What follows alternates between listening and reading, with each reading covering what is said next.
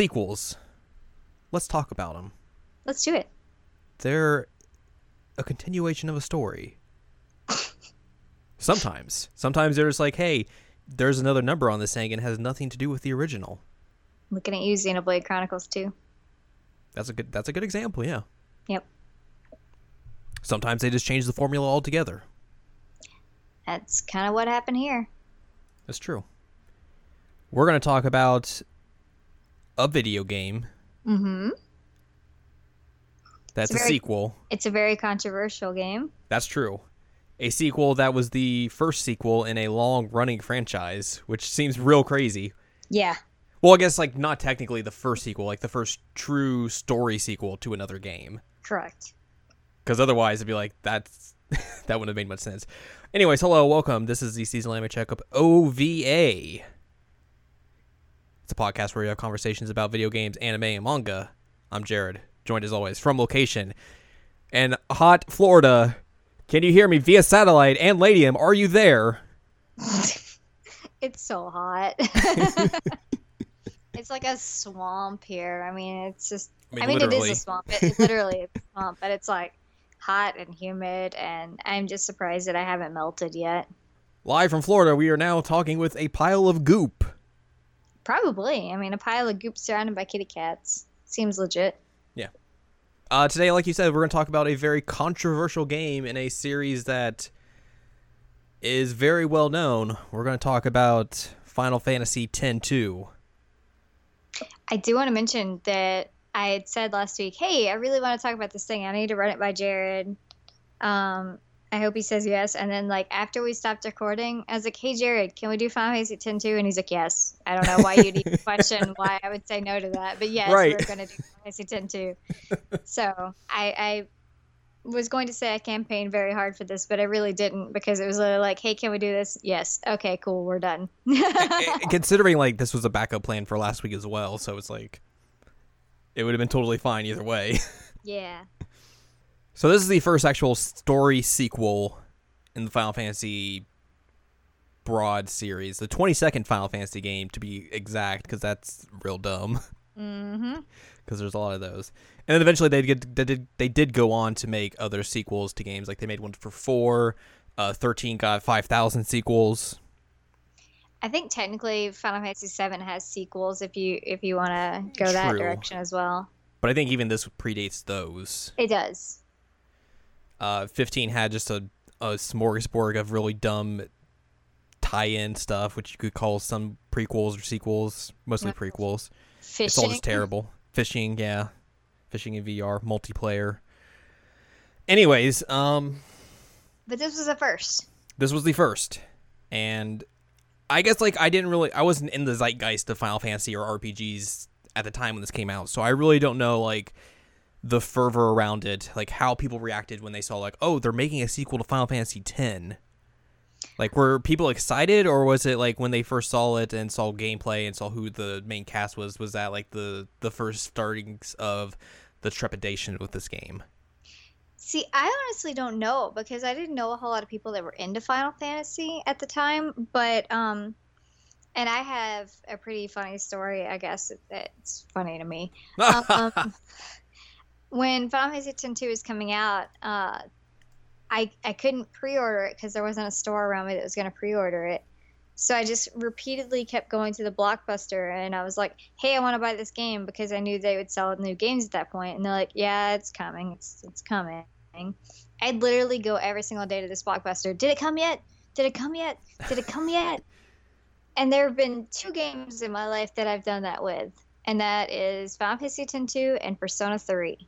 And neither of them were mistakes in me going and hampering these poor, really underfunded employees at stores so I could get my games. Did you just never look up like when the game was supposed to come out, or were you just like hounding them every day?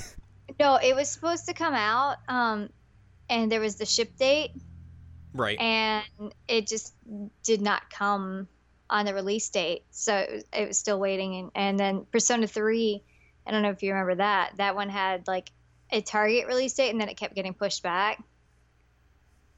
So it was like a month and a half after its actual release date when it actually came out.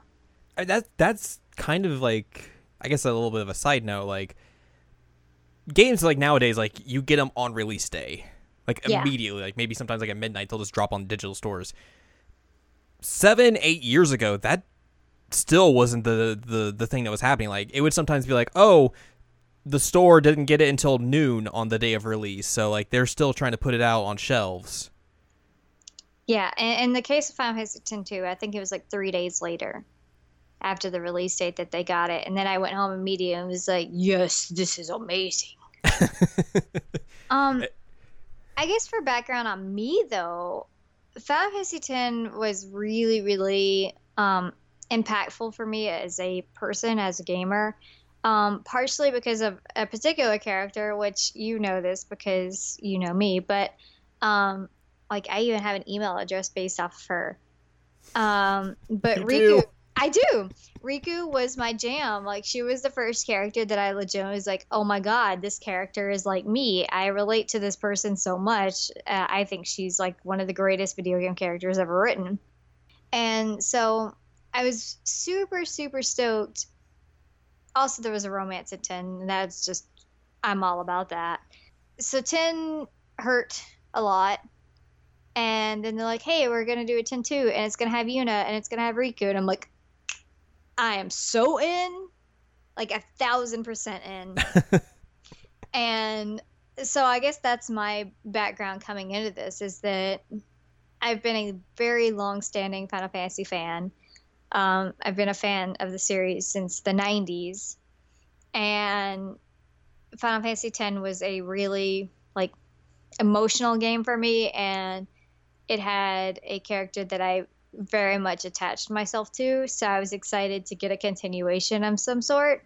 hmm And I remember that this was like in the era before YouTube and all that. So for all you youngsters, uh, yes, I'm old. I'm very old. Um, it was hard to come across content for like what it was going to be, except for like in game magazines. Yeah, yeah, totally. So, uh, you know, you got pretty pictures and pretty art, and I was like, yes, this is amazing. I was so, so happy, but I didn't really know what to expect when I started playing it. And I know your experience is a ton different. Right. Because like I had played ten around the time it came out, but not like a lot of it, Mm-hmm. and never really went back to it because like at the time I was garbage at playing RPGs because I didn't really understand how to play them. Right, you weren't into RPGs. Right. Eventually, like you know, after I'd started actually kind of playing them and understanding them with thanks to Persona Four and all that, uh, I went back and played ten a few years back now, and I think we've talked about this before on here, but like I don't really like Final Fantasy X. I don't think it's a good game, and I know we we we have disagreements on that, and that's fine. But I liked Yuna. I think she was like the character like I thought was like the best out of that game, and that was like one of the shining moments that that game kind of had. And when 10-2 came out, like I never really had any like reverence for it or anything because I was like I you know I didn't really play much of 10, so I'm not gonna buy this and whatever. It's got it's got the girls as main characters. That's cool, whatever. And then eventually, like you came around and was like, "Hey, you should play 10-2. You should play 10-2." And I was like, "Okay, I'll play 10-2." And like, I was just like amazed at how much better this game was than 10. Well, and one of the reasons why I kept recommending it is because I knew how much you liked Yuna. Mm-hmm. And so obviously you get way more Yuna in this. And the thing is about Yuna, she's a very, very complex character that people don't give a lot of credit to, unfortunately, that she deserves it. Right. Um, people discount her a lot, and I know we've discussed this before. Yuna is the deuteragonist of Final Fantasy X. Absolutely. Final Fantasy X would not have been what it was without Yuna. She is essentially the core of the story. She's what drives it. It's not Tidus. It's not Tidus, whatever you want to call him. He is not the one that keeps the story moving along. He's not the one that you're supposed to really be focusing on. He's just kind of your avatar. He's the one that you have to be in order to see her story play out. And just listen to him complain about his old man. Uh, yeah, I mean, there's that. But My old man just wouldn't listen to me. He didn't like me. I had wanted to play blitzball. ha ha ha ha. so um i think that's one thing that people really seem to miss is how important Yuna is to Final Fantasy X. Right. And the fact that she was the protagonist of 10-2 was just a plus. Yes, like if I could do a chef's kiss, that that's what this would be because Yuna deserved to have more than what she got in 10. Um, yeah. In terms of like character development, story, everything, like Yuna deserved more. And I'm glad that Yuna got more in 10 2. And I feel like it gave her an opportunity in this game to kind of spread her wings and show people what she's made of. And I, I was so happy for that. Yeah, I agree with you 100%. Like, I think just having her as like the main focus and kind of like removing a bunch of the characters I didn't like from 10 like that immediately I was like okay I'm pretty much on board with this. And just with like with how the game is which we'll get into later on like there's so many changes that they make to 10-2 that are so smart and make so much sense that it's almost baffling that other video games haven't really done this in terms of like with how they make sequels. I mean, I will just say this has the single best battle system of any Final Fantasy. Period. Yeah, I mean it's it's it's weird how like a lot of people discount this game, and like you know it- why? I I mean I know why, but like you know you always hear about like people being like, oh man, I really love the job system. Ten two is essentially the job system again, but Oh, people never really talk about that. You know why? I yes, I do know why. I'm just saying like that's one of the aspects of the game like you never really hear people like talking about in terms of like why this game should be good or anything like that. No. Or like or like when people talk about the reverence of the job system, it's always like, man, I love Final Fantasy three and five and whatever other ones they had, like the early ones, not 10-2, which it's No. the same thing. It is literally job system. Yeah. Yeah, it, it you know why, but um, I yeah, hundred percent know it- why. it's it's literally my favorite battle system of any Final Fantasy. It's so so Mhm. good. It's smooth. It runs well. It's a lot of fun. It actually can take some strategy if you if you really um, are trying to take on harder enemies. Yeah. Um, you can't just stick with your standard like I forget what Paine's um, class warrior, gunner, and thief. If you stick with those three defaults, you're, You're never, boned. you're never going to beat this game. No. Um, and it also appeals to the collector in me that I can go and like pick up more outfits and more jobs um, throughout the game. So so that was also really really awesome for me. That I'm like, oh hey, I can go do this quest and go get this outfit. I'm gonna go do that. Even though I played through that entire game and still have no idea how the garment grid works. Um, garment grid's actually pretty easy. It's just not explained very well in the game. Because I think I, I I played through that entire game and like I had stuff equipped to it, but I never understood how like the the statuses or like those types of things worked. Yeah, so it'll have so I was like, like eh, whatever. if you have the garment grid up, um, like say you have one that has like three or four prongs, um, depending on which costume you're in, it, like if you have like red and blue prong lit up and it's like then you have Cura. So if you're on any of those sides, then you'll have Cura. If you move away from that one, you won't have it. Hmm. Um, but if you want to have the full effects of the garment grid, what you do is you actually move through each job, and then it affect it. Um, what's the word I'm looking for? It um, So essentially, you're kind of like comboing each job together. yeah. So you you would keep switching the outfits until you um, until you activate the garment grid itself, and then so if it has like a special ability on the garment grid, then like bam, you're done, and then Huh.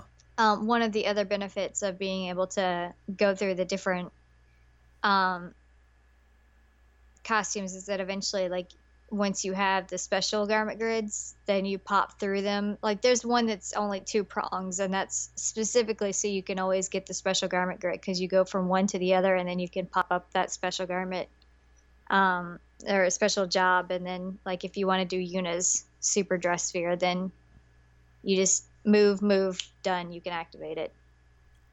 That makes way more sense than I ever learned in that in that game. That's what I'm saying is they do a really bad job of explaining it, but um, depending on so that's part of the strategy of the game is that if you have a garment grid and say you you really use this job the most, um, so say I use Dark Knight a lot with Paine, which is true. Right. Yeah. Then I would want to put the Dark Knight dress sphere in a section of her garment grid with like say I want to have the ability to cure or something like that, I would want to put that one in the section where it would be the ability to have cura. Hmm. That's really interesting. Yeah, that's how it works. I mean, there's a lot of strategy to it. Um, if if you're trying to like really really break the game, but um, you can get through obviously without knowing how to work it. For me personally, like I don't know how much that would like go for my play style of like switching back and forth because mostly when I played this game, like I stuck to something until I had to switch it, and then I stuck to that, basically. Yeah, I mean, honestly, I have my end game is always two Dark Knights and an Alchemist. That's always what I do. Mhm.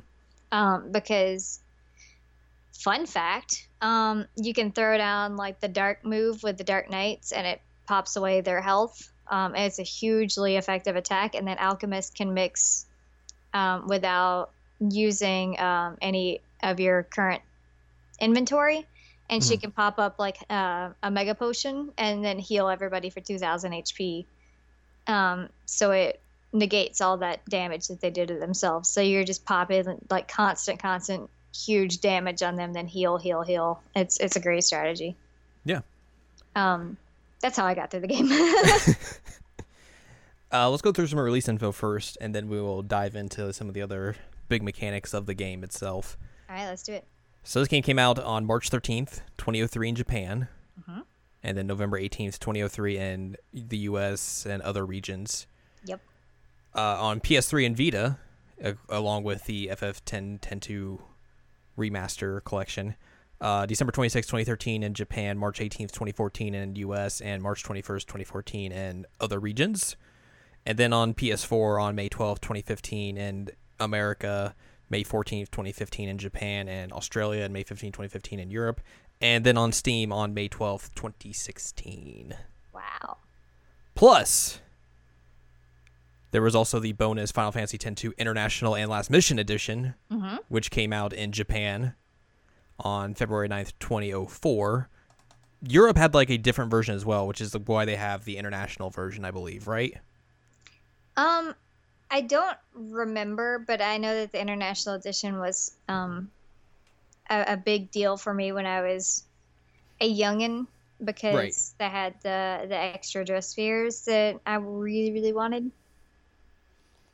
Had Plus, like- mode, but I I don't really care about that mode.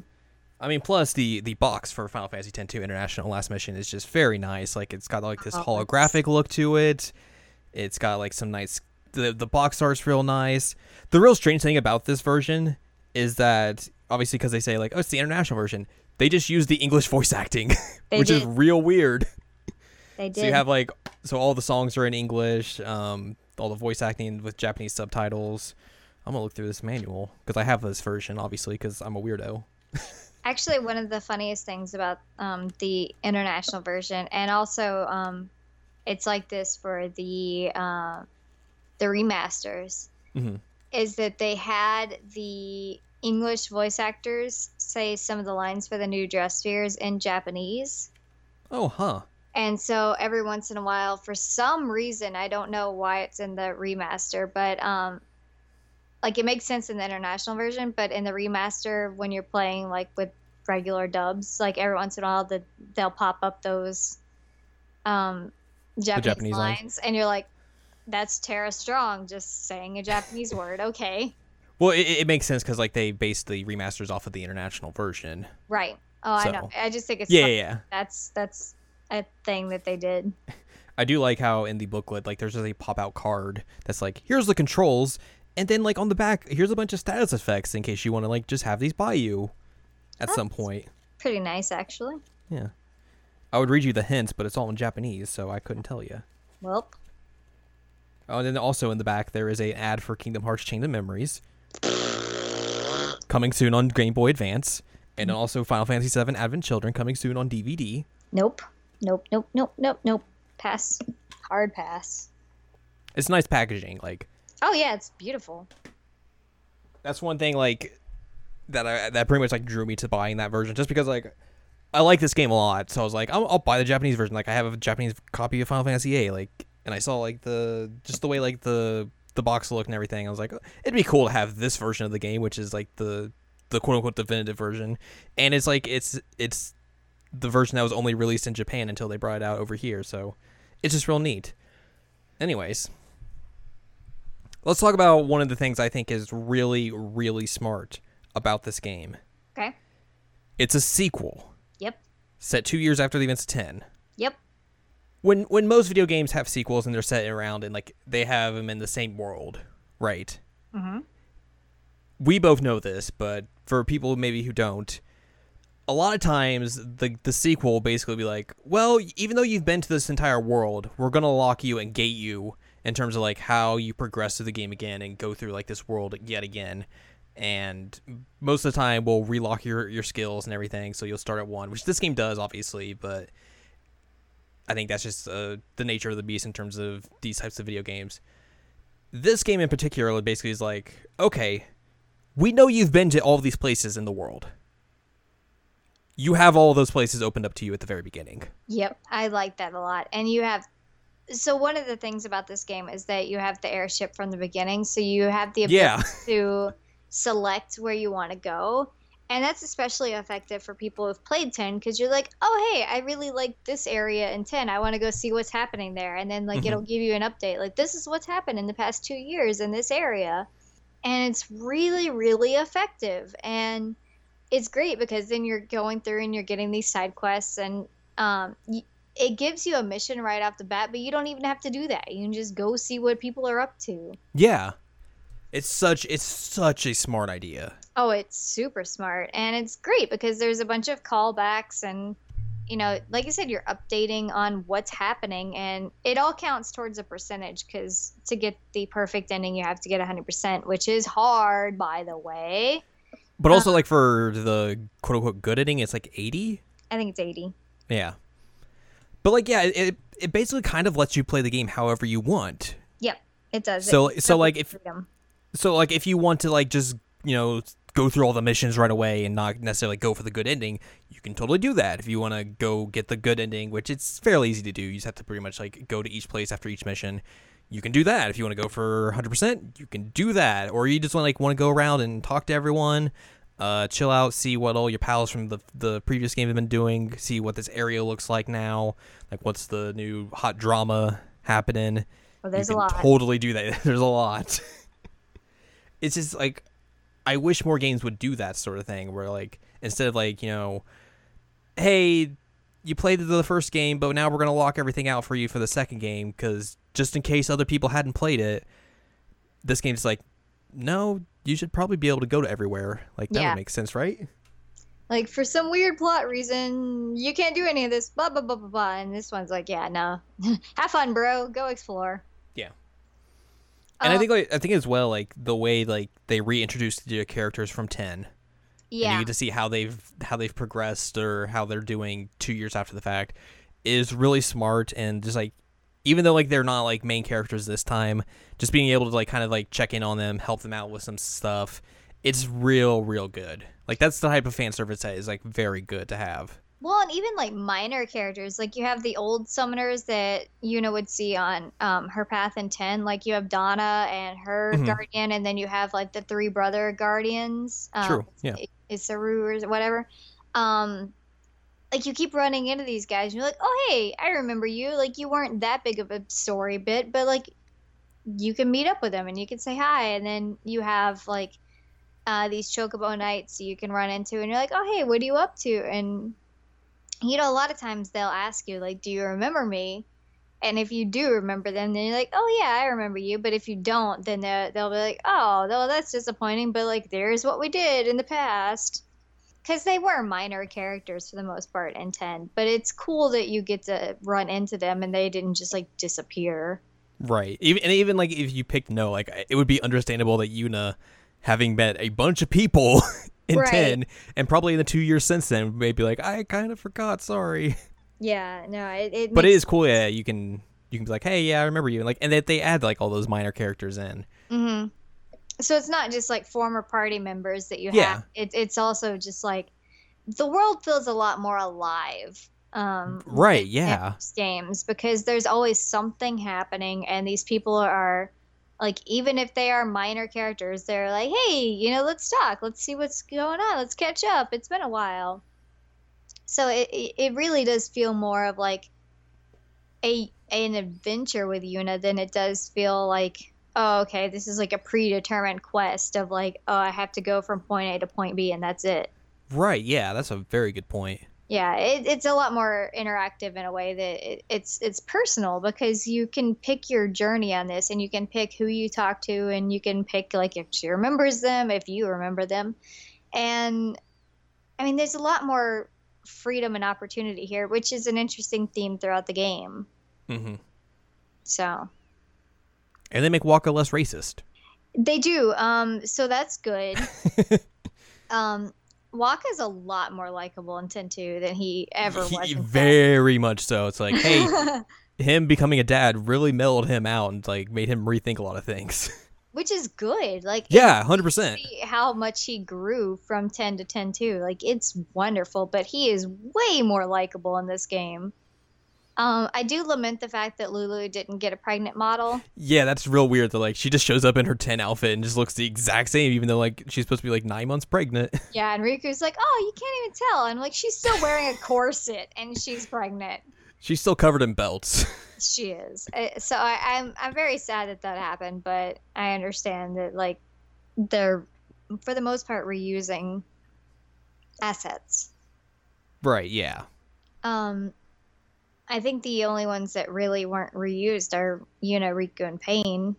Um, well, I mean the new characters that are a big deal, but um, like they do introduce a lot of new characters that you have to interact with. But for Right. the most part, most assets are pretty reused, and that makes financial sense. Yeah, one hundred percent. Like, I would assume like the thing with Lulu would be like, oh, if we redid her model, we have to redo how she walks and everything, like how she animates, Mhm. and that's going to take a lot more money to do than if we just like we could just reuse her character model from the last game, and that would probably be okay. Although, like hearing all the drama about the belts, like you'd think that it would have been something they'd want to do. Like, oh, thank God we get to get rid of the belts. True. Yeah. They just kept them all. Maybe she just she just really likes belts. Maybe. I She just really into them. makes sense. I feel like if there was ever a game that was a predecessor to Tokyo Mirage Sessions, it's this game That makes sense. because it's it's obviously an RPG, but also rooted in like J-pop. It has a lot of J-pop elements in it, and I love that. Um, when you boot it up and you have um, Real Emotion play, whether it's the Japanese version or the English version, it doesn't matter. They're both wonderful versions of the song. Mhm. Um, at first, you're kind of like, "What is happening?" it's a big tonal shift, especially from like you know, 10's very serious. Like Ten is very serious. there's not like a lot of room for like you know hijinks or anything like that. I mean, they do have that sort of stuff, but like as soon as you boot up 10.2, it's like, oh, this is different. yeah it's it's very different and a lot of people this is their sticking point of why they don't like 10-2 um which is weird in my opinion because a lot of people who like final fantasy are also into j-pop right. so i don't really understand why there's such a i mean i i know why but there's such a disconnect between like oh hey i'm a big fan of j-pop and i'm a big fan of all these japanese artists and i'm obsessed with simple and clean and da da da da um, but then you put this game and they're like, oh no, that no, that's ridiculous. That's so dumb. Why would they do that? And like, um, are you the same person? especially it's like they didn't they didn't even like watch half like past that that video it's like Because like that, the person performing isn't even Yuna. It's not Yuna, and like it makes it very clear at the beginning it's not Yuna because it does like name per like name placards for each character when it introduces them, and like you have Rikku and you have Paine, and it shows them, and then it shows Yuna, and it even has a giant question mark by her Uh-huh. name, um, which is a good touch, by the way. Right. Because then when you do eventually get the real Yuna introduction placard, like it shows that it's her. yeah. Um, but people are like, oh, you know, Yuna was such a serious character in this, and I don't understand. You know, she should be like mourning the fact that Tidus is gone, and instead she's a J-pop star. And it's like, for It's one, been two years. it's it's been two years. It's not her, and three, like. That's the point of this is that Yuna had so much high expectations for her and like what people thought she should be, but it's not who she wants to be. and this is the first time she's basically been ever able to like do what she wants to do. Right. Um, and so that's one thing that really irritates me about this is people are like, oh, okay. Um, for one, I want to say that it's really, really annoying and also very, very sexist. Um, when people are like, oh, you know, now they're dressed like and da da da da da. I'm like, mm, um, because no, and I don't think you know what that word means. and I don't know. It's it's interesting to me because yes, they are less clothed than they were in ten, but I feel like it's not like in an overtly sexual way. No, I mean like also like if you look at the idol industry, like that would be common stuff that like idols would wear. Right. So like it's not that far off. It's it's not, and I mean obviously Paine is a little bit of an outlier there, but Yeah. um i don't know i, I just don't think that they understand that that's not what they are um i know that that's a terrible way of wording this but um these outfits are not done in the same way of say like ivy from soul calibur or something Yeah, 100%. um, it's less of a overt male gaze sexuality that's being displayed in this game. And I think that's part of the offense that comes in is that they're like, "Oh, you know, this previously conservative, essentially shrine maiden type character who we all love because she's like demure and um subservient and all that, which is not necessarily true either. But she opens up and decides to be her own person and yeah she puts on hot pants big deal i know like she's like what, 17 and 10? She's 17 and 10 and 19 and 10 too. Like she's still real young. Like she's going to do what like the fact that like she had such a a huge tonal shift in 10 to 10-2 in the terms of like everything that happened to her. Yeah. Like of course she's gonna like pretty much like be able to when she's able to do whatever she wants she's gonna like you know pick things that may not seem like it's her or anything like that. But she's still young. Like she's gonna make some like maybe some weird choices to some people but like you know let her do whatever she wants well and again like she had so many expectations put on on what she Yeah. to be that at this point she's like this is who i'm going to be as opposed Yeah. to who you want me to be and that's a big theme throughout this is that she's doing what she wants to do as opposed to what everybody else wants to do wants her to do hmm Um, and I feel like they very much missed that point. Uh, well probably because they didn't play past like the the tutorial the tutorial, yeah, that's true. Makes sense. It's extremely hypocritical that you'll see a lot of Final Fantasy fans be like, "Man, I love Final Fantasy 6," but also trash this game. Right. Or one thing that I found interesting is that people are talking about um, Cindy from 15 and how she's like this great character, and that despite the outfit, you know, there's a lot more depth to her and everything. But then Yuna and 10 2 doesn't get the same kind of treatment. Especially when her, that the character in 15 was probably a, like 95% created just for the male gaze if no, if thousand percent for male gaze. if that that that uh that scrapped VR. VR thing is anything to go by yeah it and again like there's a very huge difference in telling a character design on whether it is a sexy outfit sexy outfit versus a sexualized outfit Right.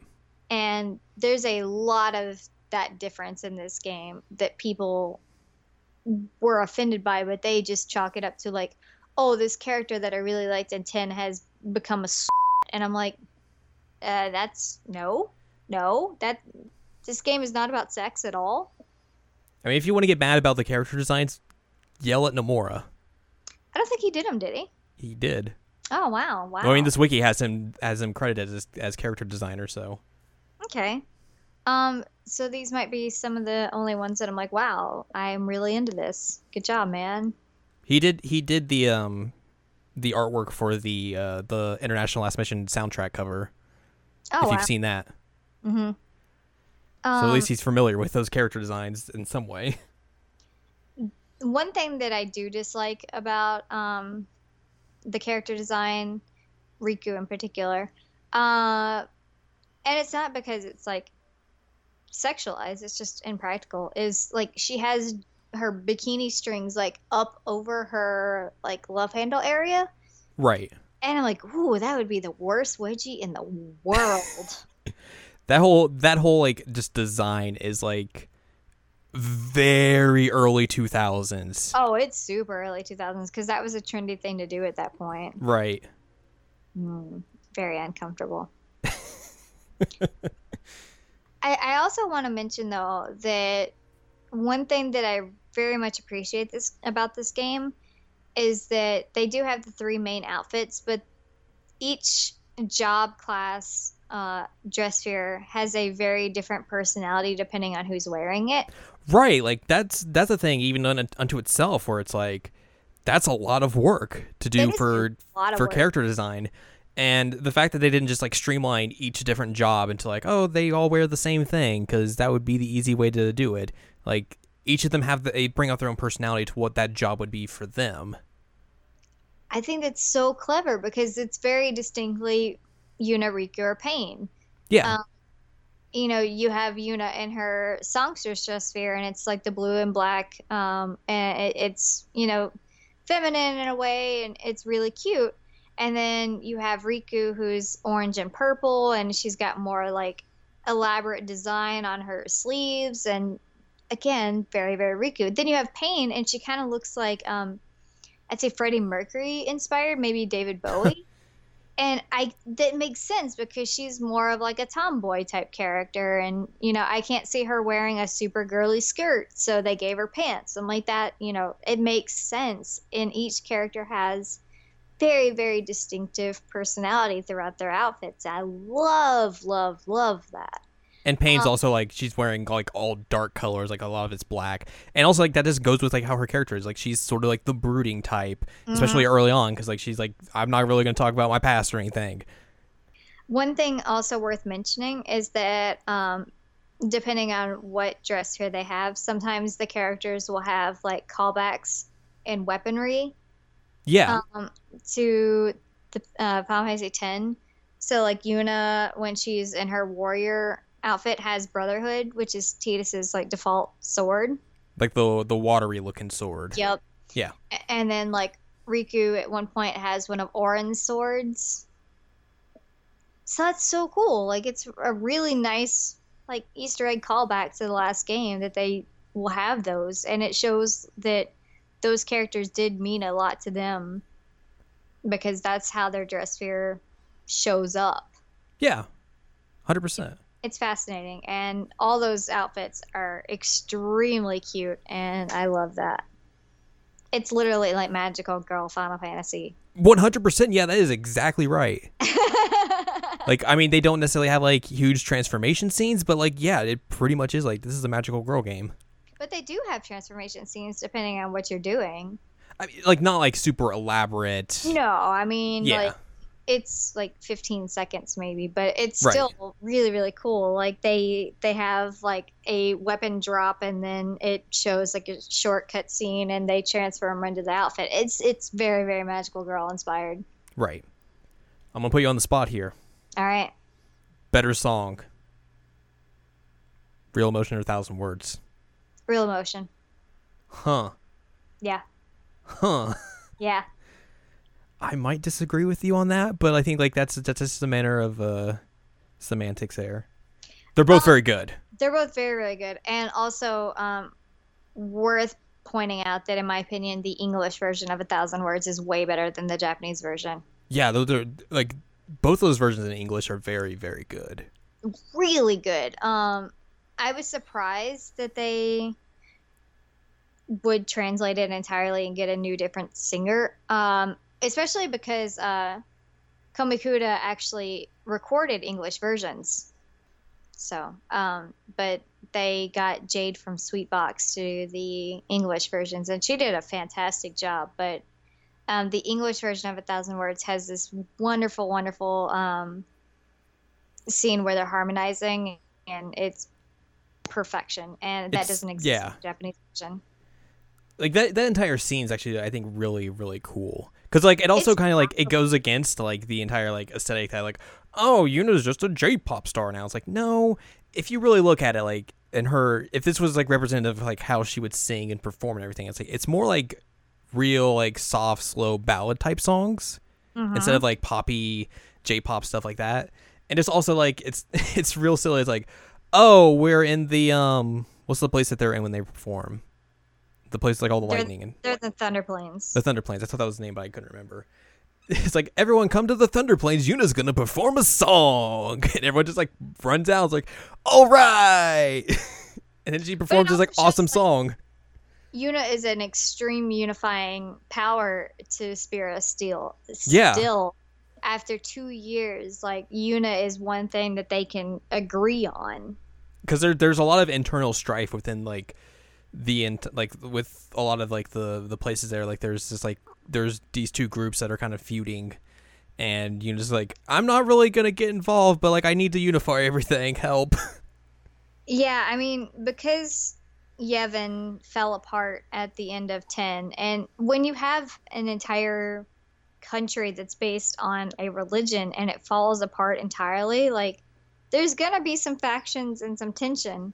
right And I think that's one thing that I really, really like about this game is that there's so much like political intrigue and um, issues with like the falling apart of the religion and who's gonna be the new leader and all. It, I mean, it's fascinating how they pull it all together, but um, it's always Yuna who's expected to save it. and plus it's not something like you would expect to see in this game like all that sort of Nope. political intrigue and and like this these battles between oh we should keep the religion or not and all that sort of stuff I, it's it's super cool that they even tried to pull that off, and and I, in my opinion, they did pull it off. But I'm saying that you wouldn't expect that from a game that like you see the cover and you're like, oh, it's a bunch of girls and they're gonna do J-pop and all, and that in and of itself is very dismissive. right Just because it's a bunch of girls as your protagonist doesn't mean that it's not going to be a super in-depth and interesting game. Um, which I think like nowadays, obviously, like that's that's totally like we would expect like oh eh, there's girls on the cover like we're not gonna be like oh it's it's just we're gonna dismiss it just because like oh it's girls on the cover it's gonna be shallow and everything like nowadays yeah we we expect like hey it's pretty much gonna be the same type of story writing that any other game might have in 2003 though like that was still kind of uncharted territory But has it really changed all that much? Because people still think that 10-2 is like the death of Final Fantasy. I mean, you are 100% correct. I feel like, though, perhaps expectations have changed uh, currently than they were in 2003. But I'm not saying, like, oh, that those people are right, that they dismiss this game because, like, they thought, oh, it's girls, it's shallow, it's all this dumb bullshit. So I just feel like we've kind of gotten better in terms of, like, overall games, per se. I don't know. But there's still going to be those assholes who dismiss anything. Like, you look back, you look back a few years ago and look how many people dismissed Gone Home. Yeah. which is like if you've never played Gone Home, it's like the story of a girl coming back home after a few years being away and learning like the learning about like what her her sister's been going through and like how she's kind of come around to being like a lesbian and all that sort of stuff and everyone's like, "Oh, it's a walking simulator. It's pushing LGBTQ things onto us. Like we can't have that." So, I mean, there's always like going to be detractors I think in terms of like anything that's not, you know, huge dudes beating stuff up. games that can be easily marketed towards women or are overtly marketed towards women are dismissed a lot by the gaming community period Yeah. this went through it gone home went through it um actually life is strange went through it to an extent Yeah, you were 100% right. um any game that can be seen as feminine in any way is dismissed unfortunately even if it is a wonderful game which is the case with 10 2 Mhm. it's annoying but it's the case Games are bad. gamers are bad Gamers are bad. gamers are very very bad Capital G gamers are bad. yeah and i think one issue that people run into with 10 2 is that they tried it when they were you know a young teenager or whatever and then just dismissed it because it wasn't for them and then never went back to it ever Yeah. Um, and I do understand that, you know, a vast majority of people who, and I don't even know that this is necessarily the case, but a vast majority of people who play this, like, Final Fantasy types of games tend to be, like, dudes. And I don't know that that's always the case because I think Final Fantasy does have a giant fan base that are women. Yeah. But they just get very, very upset when there's not a game that's like directly marketed at them.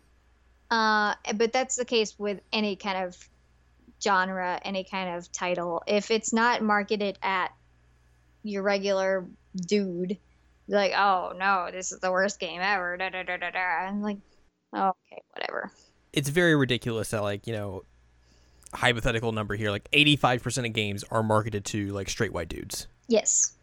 And then like anytime like that like a game goes against the norm, like this, like a Gone Home, like a Life is Strange, probably a, a bunch of other games that I'm forgetting off the top of my head. They'll be like, "Oh, we don't want this inclu- exclus- inclusivity in games. We we want games marketed to us. Like, why are they not marketing things to us?" And it's like, like you get you get all the games marketed to you. Look at like the the trend of games from like 2012 to 2015 where it was like a bunch of the big AAA games was like here's this depressing looking brown-haired white dude on the cover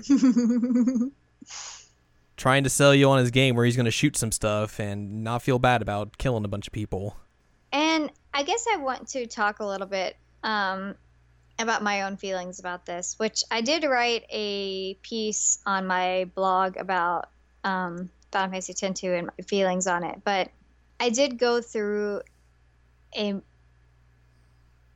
I'm going to call it my dark period, where I realized when I was in college and undergrad that people didn't like this game. So I felt like I had to put it in my head and tell other people that I didn't like this game either. And I kind of became like the same parrot of like, oh, it's too girly, it's not a good game, you know, I, I can't believe there's J pop, da da da da da. And that's not how I feel about this game.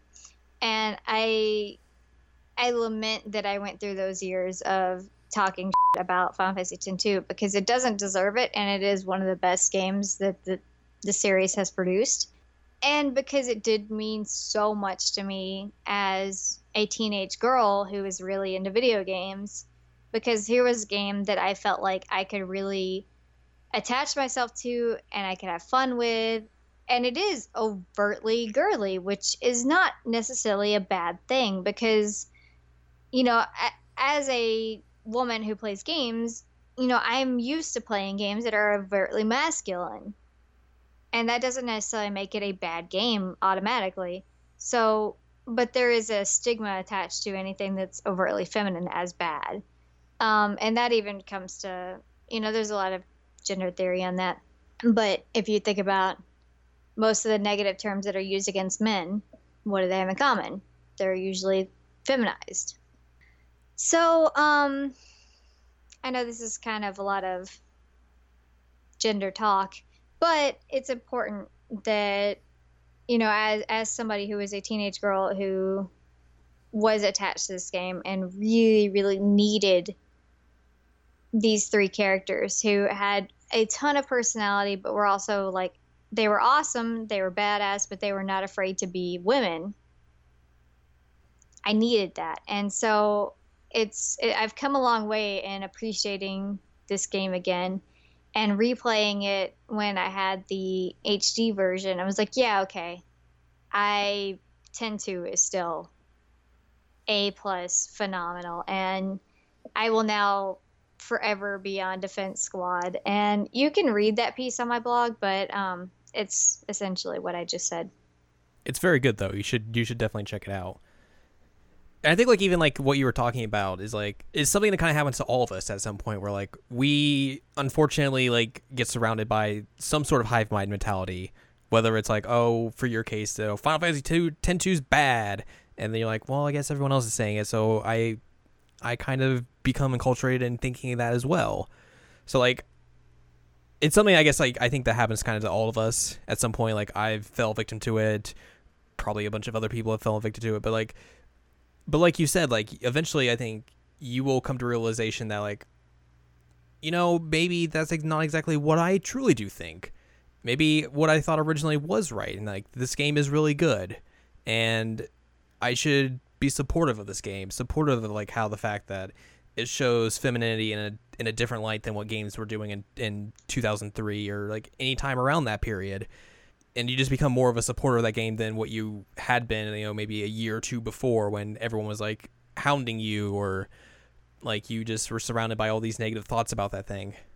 Well, and it also didn't help that I worked in a, a game retailer for several several years, and so it was very much cool to dump on this game even right. though it had come out in 2003 and if you look online on the final fantasy rhetoric it's always like final fantasy 10 was the last good game 10-2 was the beginning of the downfall. And you know that's kind of the trendy cool um i think i mean I, they're completely wrong because it's the opposite. No i, I well sorry. No it's cool. And i would argue that it came after that but I would say that 10 2 was the last good one that they made. But 10 2 and 14. Oh, well, I didn't play 14. I, I don't I don't really count the online games unfortunately. I will count it just because hey, it, it's literally one of the only good numbered games that they've made in the last 10 years, so. Okay, yeah. Um, but I even like I bought merchandise for this game when I was younger. I have like a Rikku keychain from 10-2. Um, I have the figurines that came out, um, and I have I had somebody hand make me a little plush of Rikku. Like this was a thing that I really, really, really loved, and I I really regret that I've ever said that this was a bad game because it's not, and it right. never will be a bad game to me ever again because it just is super super important not only for Final Fantasy but as a whole in terms of gaming. And I, I don't think it gets nearly enough credit. Yeah. Should we talk about the story at all? oh, whoops. I guess we should talk about the story a little bit. like almost an hour in, we haven't talked about the story. Yeah. Um. So I guess it starts. Uh, you get the little side story that was in the international version first, if I'm not mistaken. I don't remember. Anyway, I don't either, so um, I'll take your word for it. There's a very short um, side story that you get, and they have it in the remastered version as well, that has Yuna, and she's talking about how how long she can hold her breath for now, and she's been training, and it shows her and Wakka and Rikku, and you find out at that point that um, Wakka is gonna be a dad, and Rikku is making fun of him because he's supposedly getting pudgy um, in his, I guess, comfort at this point. And I think that's what they're trying to show is that there's a little bit more of a calm. I mean, it's literally called the calm, but um, there's kind of relaxation there. Like he's he's gonna be a dad. They're joking around. You know, he's gained weight because he's happy. There's not that constant fear of you know apocalypse coming on. Um, and Yuna is still obviously upset that Tidus is gone, which is why she's showing like, "Oh, I can hold my breath now." And you see her like whistling, trying to get him to come back. and then there's uh, a sphere that they find, and they've edited it, edited it since, but the original version had a character model who looked exactly like Tidus, and he was in a prison, and it's very very fuzzy, and Yuna's like, oh, who is this? I So the- him. So did they like basically for like the international version and all subsequent versions replace that character model? Um, what happened was the very first version of this they released had the Tidus character model, Mhm. and then any subsequent version they released, they have the um, what's his name, Where's my list of characters? Shuyin. Shuyin. So they have the Shuyin colors on the model. Right. Okay. Um, so you can tell that it's not him, but so there's always her line of like, I found this sphere that looks like you. And um, so that's essentially like the starting point of her quest is that they become sphere hunters because Yuna find or Rikku found this sphere that she sees him and she thinks there's hope that Tidus is still alive. Mhm. So um, they form the Gull Wings, and the Gull Wings are Rena, Rena, Rikku, Yuna, and Paine. and uh, Don't talk about the Riki Yuna ship name. I know uh, YRP and um, Yerp. Yerp. They're kind of like a Charlie's Angels esque group at that point. Um, you have Brother, who is Rikku's brother, creative name, who is essentially their their pilot. You have Shinra, which you know, clever callback, um, who is basically your genius kid on board, and also he is the um, the weird tie-in that supposedly ten and seven are in the same universe. Uh, That's the craziest thing. I know it's been confirmed that that, that is real, and I, but I think it's dumb. I I remember like you told me like you're like hey you should do this side mission and I I did that and they're like and they can like they basically talk about that and I was like what the f- Yep, Shinra is essentially the one who came up with the idea of harnessing like the life energy, which is essentially becomes like Mako and Final Fantasy Seven. So that's so dumb but also it's like I don't know sure yep. So Shinra. why not tie both of our like popular games together Why not? Why the heck not? Um, and then there's Buddy, who is like your navigator, essentially. Um, and then you have Barkeep, because why not have Barkeep? His name is literally Barkeep. Um, and they have their their airship, which was um, the Celsius. It's been rescued from ten, and it's now the Fahrenheit it's now the Fahrenheit. Um, clever. and all they do is, I say all they do, but um, the goal of the Gull Wings is to go around and find spheres so that they can see if there's any more hints about Tidus. They also Right. make money by doing this. Um, so that's, I guess, the background story of what's happening. And you start the game, as we've said, with Yuna question mark doing this giant J-pop stage for all of Spira and um, the old uh, Blitzball Dome. And Luca, is that the name of the place? I think it's Luca. sure Anyway, it's the old Blitzball Dome. She's doing their concert, and it's like this beautiful CGI movie. Yeah. Like it's so gorgeous, and you know something's going down because like Rikku's fighting with some guards and Paine's fighting with some guards. You're like, what is happening right now? And honestly, one of the greatest things in this game is um you have like a silhouette of Rikku when you start it, and then you see her like hit a microphone type thing, and it's like um YRP in position. It's Showtime Girls, and then it like starts up. You're like, oh, sh- things are going down. Um, I I like this scene a whole whole lot. yeah it's fun It's a lot of fun. You you see Yuna question mark in her old summoner outfit, and then she she ends up like it's so beautiful how it's done. I don't know how it really works, but it comes up into ribbons around her, her old outfit, and then it comes into her um, her songstress dress sphere outfit. And it turns out that it's actually not Yuna, which we knew. And that's where you get your introduction to the battle system, which is Foon. Foon. Foon, they get to go fight um, LeBlanc, who is the one who has stolen Yuna's garment grid. Yeah.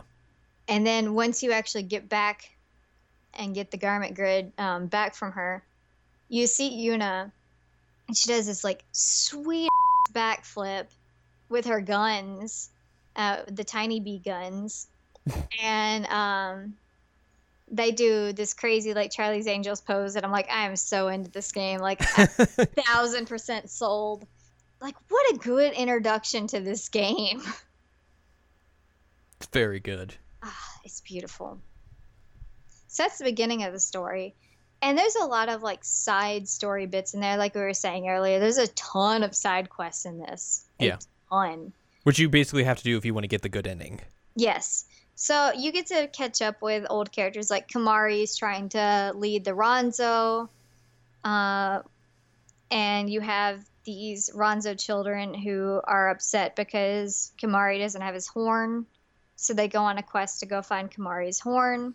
And also, isn't there like another dude, like another like one of them in there as well? That's like, you're not being like angry enough. We need like to go fight stuff. They feel like he's too soft. yeah.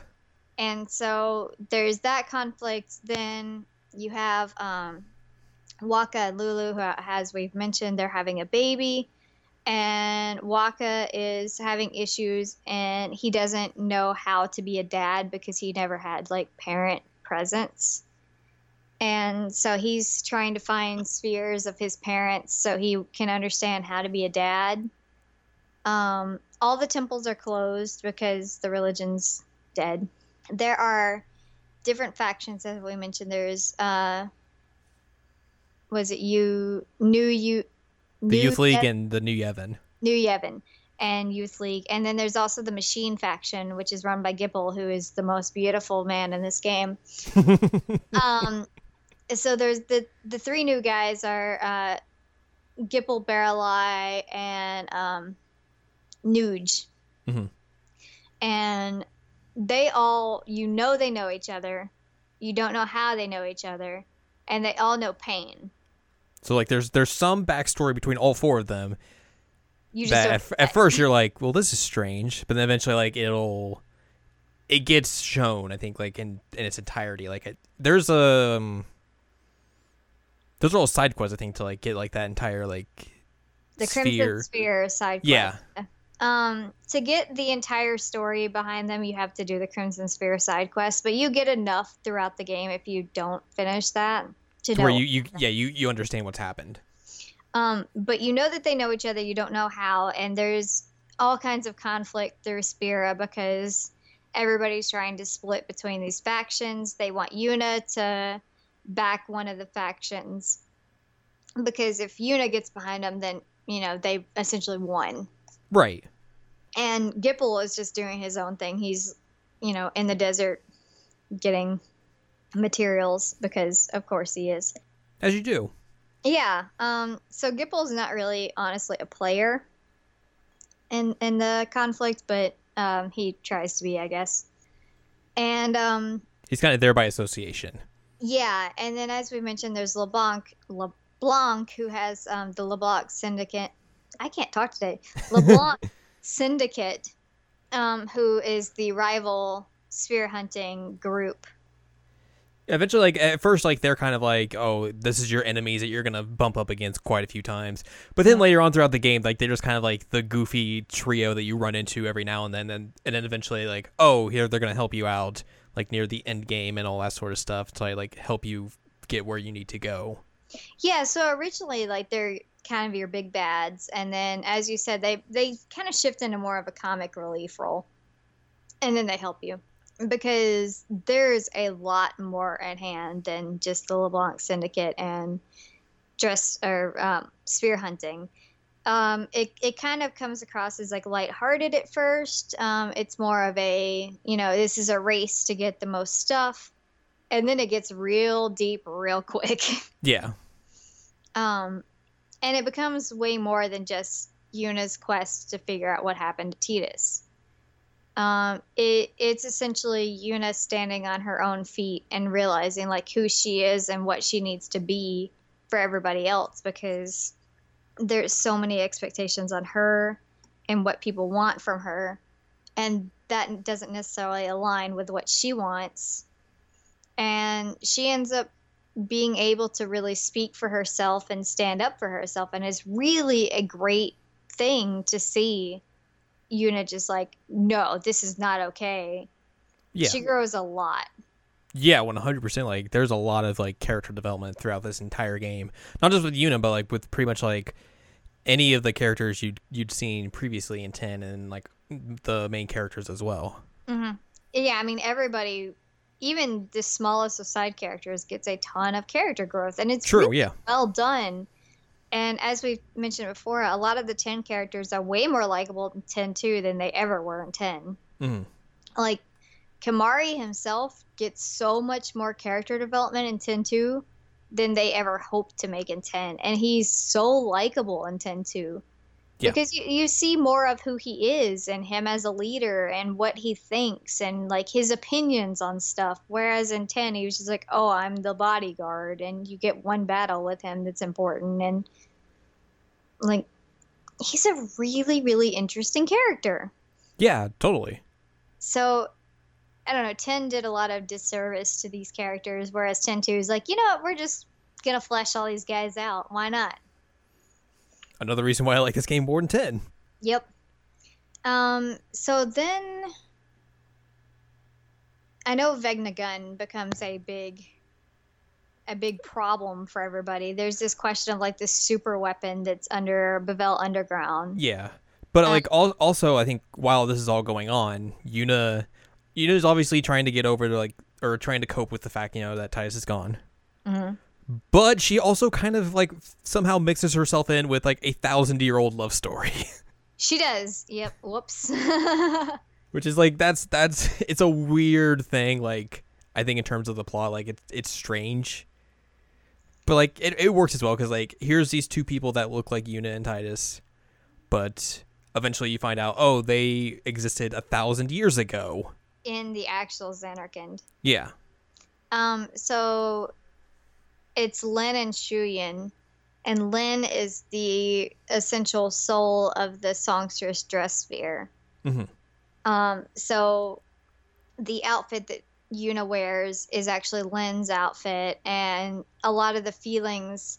Every once in a while, Yuna will talk about the feelings that she feels when she's wearing that dress sphere, and it turns out that those are Lin's feelings that she's feeling and she mistakes Shuyin a lot for for Tidus. And one of my favorite moments of Yuna is when you see her like extremely jealous because she's like, "Who the heck is Lin?" because she thinks that Tidus is like all about this girl now and not her, and it it's really cute. so yeah, uh, not only does she get entangled in this this thousand year romance and like what ends up happening to to Shuyin and Lin, but uh, like I said, there's this giant super weapon that's under the Bevelle Underground, and who's going to control this weapon? And um, it seems to an extent that it's going to be Baralai for a while because Bevelle is the um, where it's at home of uh, New Yevon, and Yeah. he's the, the new maester of New Yevon. So um, they all, um, they all meaning Gippal, uh, Nooj, and Baralai go to the Bevelle Underground, and a lot of really intense stuff goes down, including uh, possessions. Ghost yeah because that's the thing too yeah. Um, so the ghost can possess people. Um, and by the ghost, I mean Shuyin. Because Shuyin is a very angry ghost. he's very upset He is. Um, because he he thinks that him and Lynn were killed. Um, which I mean they were, but he never got closure on it. right So he's he's a very pissed off ghost, and he he possesses people and makes them very angry. And Vegnagun apparently is an actual like alive weapon. Which they were they basically made to to fight Sin at some point, but then they're like, "Mm, no, we aren't going to use this. Yeah, so they lock it underground, but it can flee if it feels danger. And um, one of the most intense emotional experiences of this game is um, because of Vegnagun, the far plane is reopened essentially, which Mhm. is where like all the the dead live, and you get the um, undead um, like far plane versions of Yuna's old summons Right. from 10 that you have to fight. And like you can hear her like verbally begging with them like please don't do this. This isn't you. Like while they're fighting them and it hurts. It's so emotional because these were essentially parts of her throughout the entire part of 10 like they were her battle system her protectors and now she's having to kill them again after she lost them the first time Yuna has to deal with a lot of loss in this game. She does, and that's one thing that I told you, because we had played Shadow Hearts before this, True, yeah. and I was like, I'm gonna make you play games about loss in very different ways, and this entire game is about loss and how you handle it. Mm-hmm. Period. Because you have Yuna and her loss, you have Spira and their loss of like everything that they know. You have Shuyin and his loss. You have Lin and her loss. Like it, the entire game is about loss and how you handle it. Obviously, some people handle it better than others. Yeah, no kidding. I don't know. How far into spoiler territory do you want me to go here? I mean, we can do whatever we want. That's true. It is like It's not like we've never spoiled games before. It's true, and it's an old game. Um, so it turns out that um, the Nooj, Baralai, Gippal, and Paine were all on the Crimson Squad. So they were like an elite military force together. Paine was their videographer, if you will. Hence the And- Crimson Spheres. Him, Crimson Spheres, which she was showing uh, what was happening. And essentially, they were a team that were designed to take on Sin. And I forget exactly the details on how, but they went into the Den of Woe, which is a bad thing to do in the first place. Like, if there's a place called Den of Woe, I'm not going anywhere near it. Just don't go there. Yeah, and so there's the feeling of loss in there, and that's where Shuyin is very, very strong. And so Shuyin possesses all of them, and they shoot each other. They don't die, but they shoot each other. And I think, is it Nooj that he comes out with? One of them he continues to possess, and then they leave, and like he he sticks around with one of the characters. I think it's Nooj, and then he pops to Baralai later. I think that's I think that's right. It's it, it that's how I remember it, but it could be wrong. But anyway, he possesses one of them, and then um, that's how he essentially escapes into the world and starts his chaotic plan. And um, so they all think that they betrayed each other, whereas what actually happened is they were possessed. So there's always this like question of who are you, who are they, what are they doing, that kind of thing. You know they know each other, but they none of them trust each other. That's why. Also, there's this weird like side bit of how like LeBlanc and Nooj are dating, but it seems more one-sided Yeah, I think it's more like LeBlanc like is in love with Nooj. yeah. Yeah, it's weird.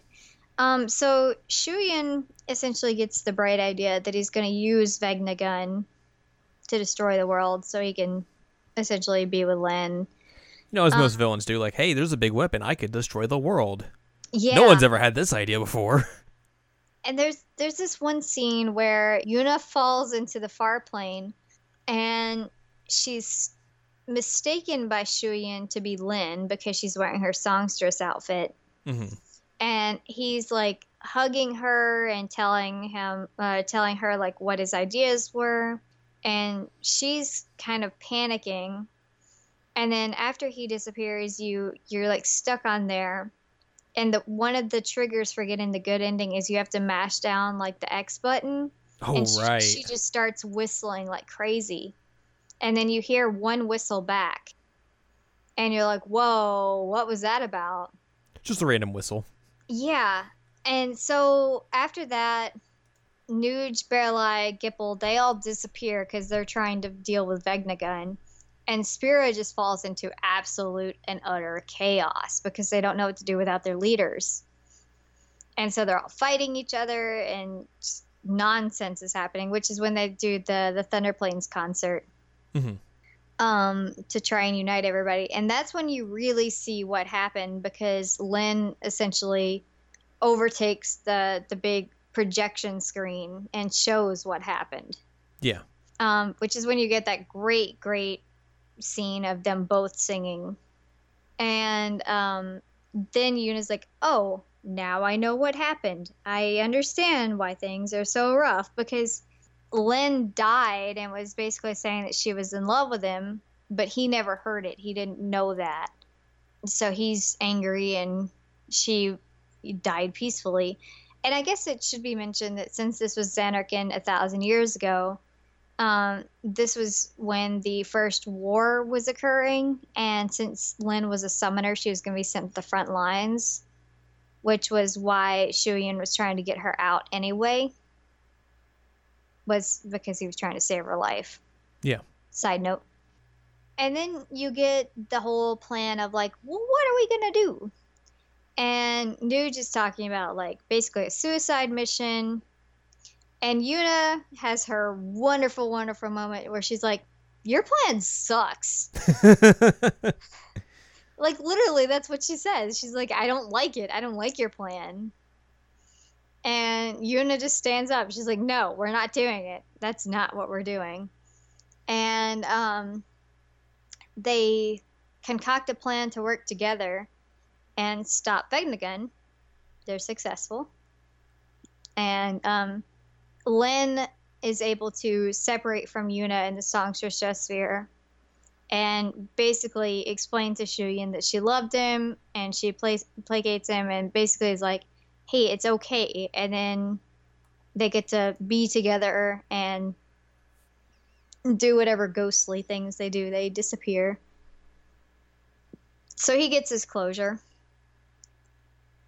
And um, then, depending on uh, what ending you get, Yuna gets her closure. so you should get the good ending.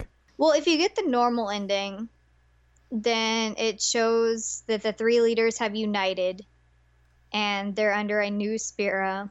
And they lament that Yuna couldn't be there, but it shows her on top of the um, the new airship, and she um, is basically like wind in her hair and free, and she's like, "This is my story, and I'll make it a good one."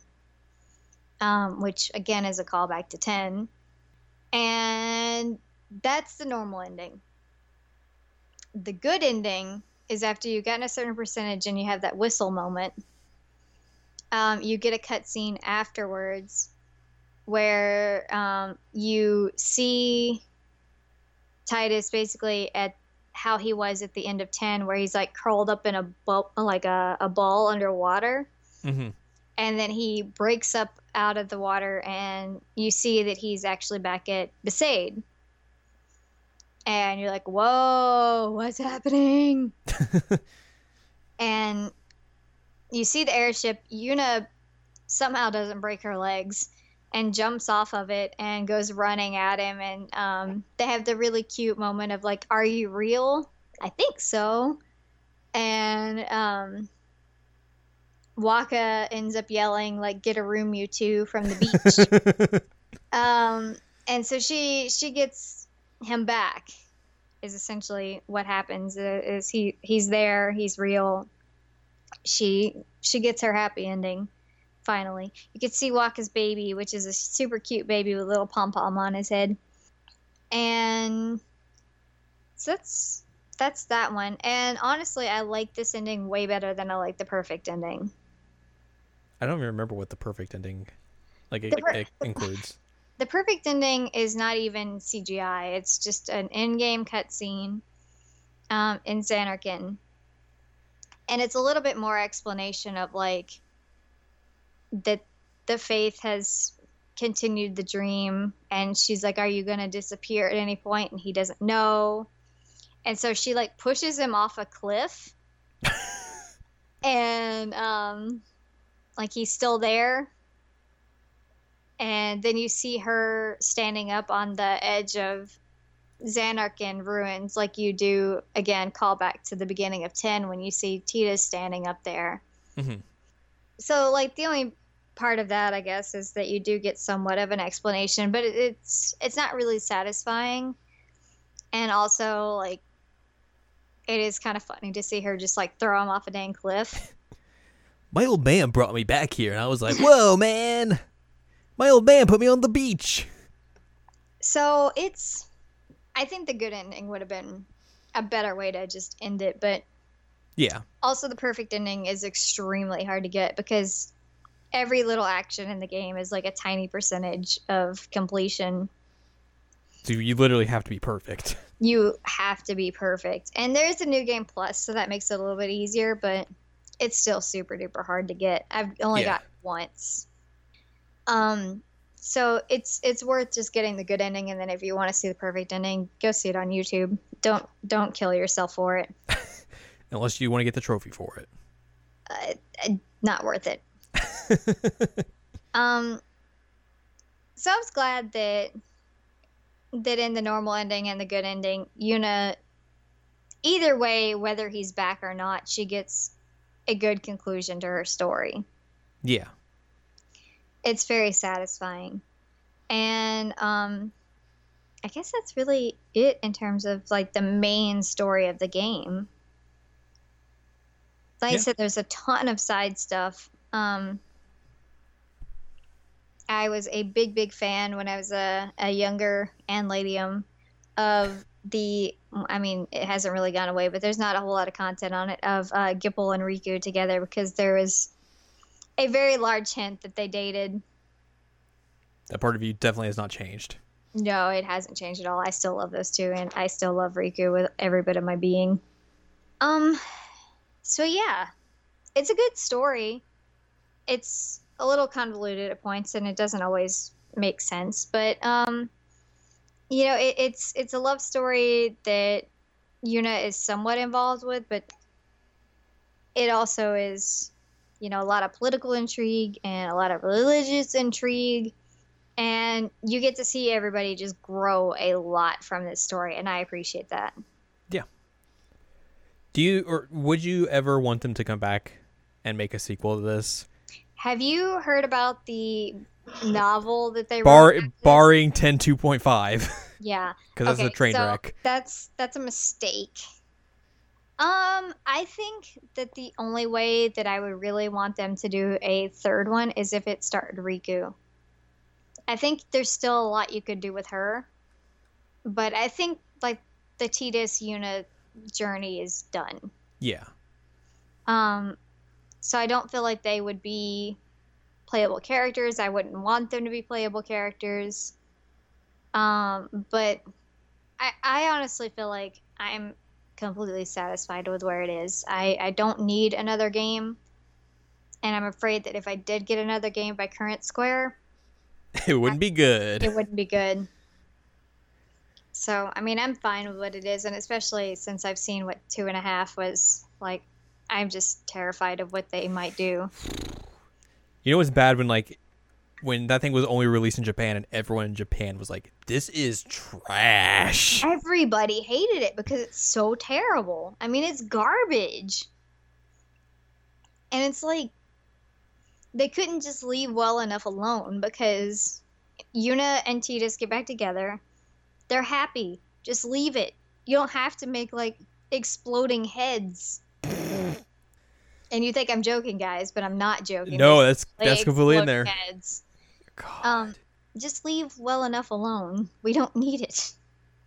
And there was like the um, audio drama that they put on the, um, remaster. remaster Yeah. And even then, like I'm not interested in what they were trying to sell me on there. It didn't really make sense. It wasn't that interesting. Actually, you know what? If they did a continuation, what they should do is the origin story and have like Yuna's dad and Jecht and Auron and do their their pilgrimage. I mean, we know how it ends, but that would be fascinating. I'd play that. Yeah, that could be interesting. Oh man, can you imagine if they had dress spheres? but I mean, it could be like a three party game like this with the same kind of battle system without the dress spheres. But Yeah. Uh, because we got peeks into it, and you know they're very different types of characters. I think it'd be fun, but that's that I would do that. But that's meh. It's better than 10 2.5. That's Anything's very- better than that. anything is better. But um you know, in the same sense of how they did Crisis Core, we knew how Crisis Core was going to end, but getting to the point of that was very satisfying. or like any prequel. Yeah. Um like even when you know that the main characters are going to die, like getting to that point makes it a little bit more impactful sometimes. So I'd play that, but um you might not want to deal with more Jecht. I mean, it's not Tidus, so it won't be it won't be Jecht being like, "Man, my old man." Oh wait, that's me. See, I I was gonna say that I'm very much on the the Tidus Defense Squad, but um, there's a lot more to that, and we can't discuss it on the 10-2 podcast. But anyway, um, yeah, I love this game. It's a very good game. It's a really really good game, and I'm sorry that I ever said it was a bad game, and I was wrong because it's not a bad game. It's literally one of the best Final Fantasies. Do you think it would be at all possible for someone to play this without playing 10? I think it's possible, but I don't think you would get as much out of it. Right. I think it would be like fun because of the mechanics, but I don't think a lot of the story would make sense or Yeah. it wouldn't be as meaningful. Right. I mean, it's a sequel for a reason. Yeah, yeah, yeah. You're you are 100% right. I think that's going to do it for the show. All right. All Well- right. Play Go Final Fantasy X-2. Don't, Yeah. Don't listen to any of the haters. Cuz they're out there. Uh, there's a ton out there. I know that I mentioned it already, but if you want to know more about my opinions on this, I did write a blog post about it um, on my website, and it goes a lot more in depth than what I said verbally on this podcast. So, yeah. I also have something about 10 too, but I don't remember what I said, so. yours is a combination of Mystic Quest and Tint 2. yeah, I think it's more just like here's how Square can be weird and have it work. Not necessarily the same way that yours was, so. Yeah. Um, but it's still worth reading. Two good companion pieces to this very podcast. Yes. Yes. Uh, for more information from us, though, go to seasonlanguagecheckup.com or sc.cool for past episodes, like our other 30 Final Fantasy episodes we've done now. We've done a lot. Have we?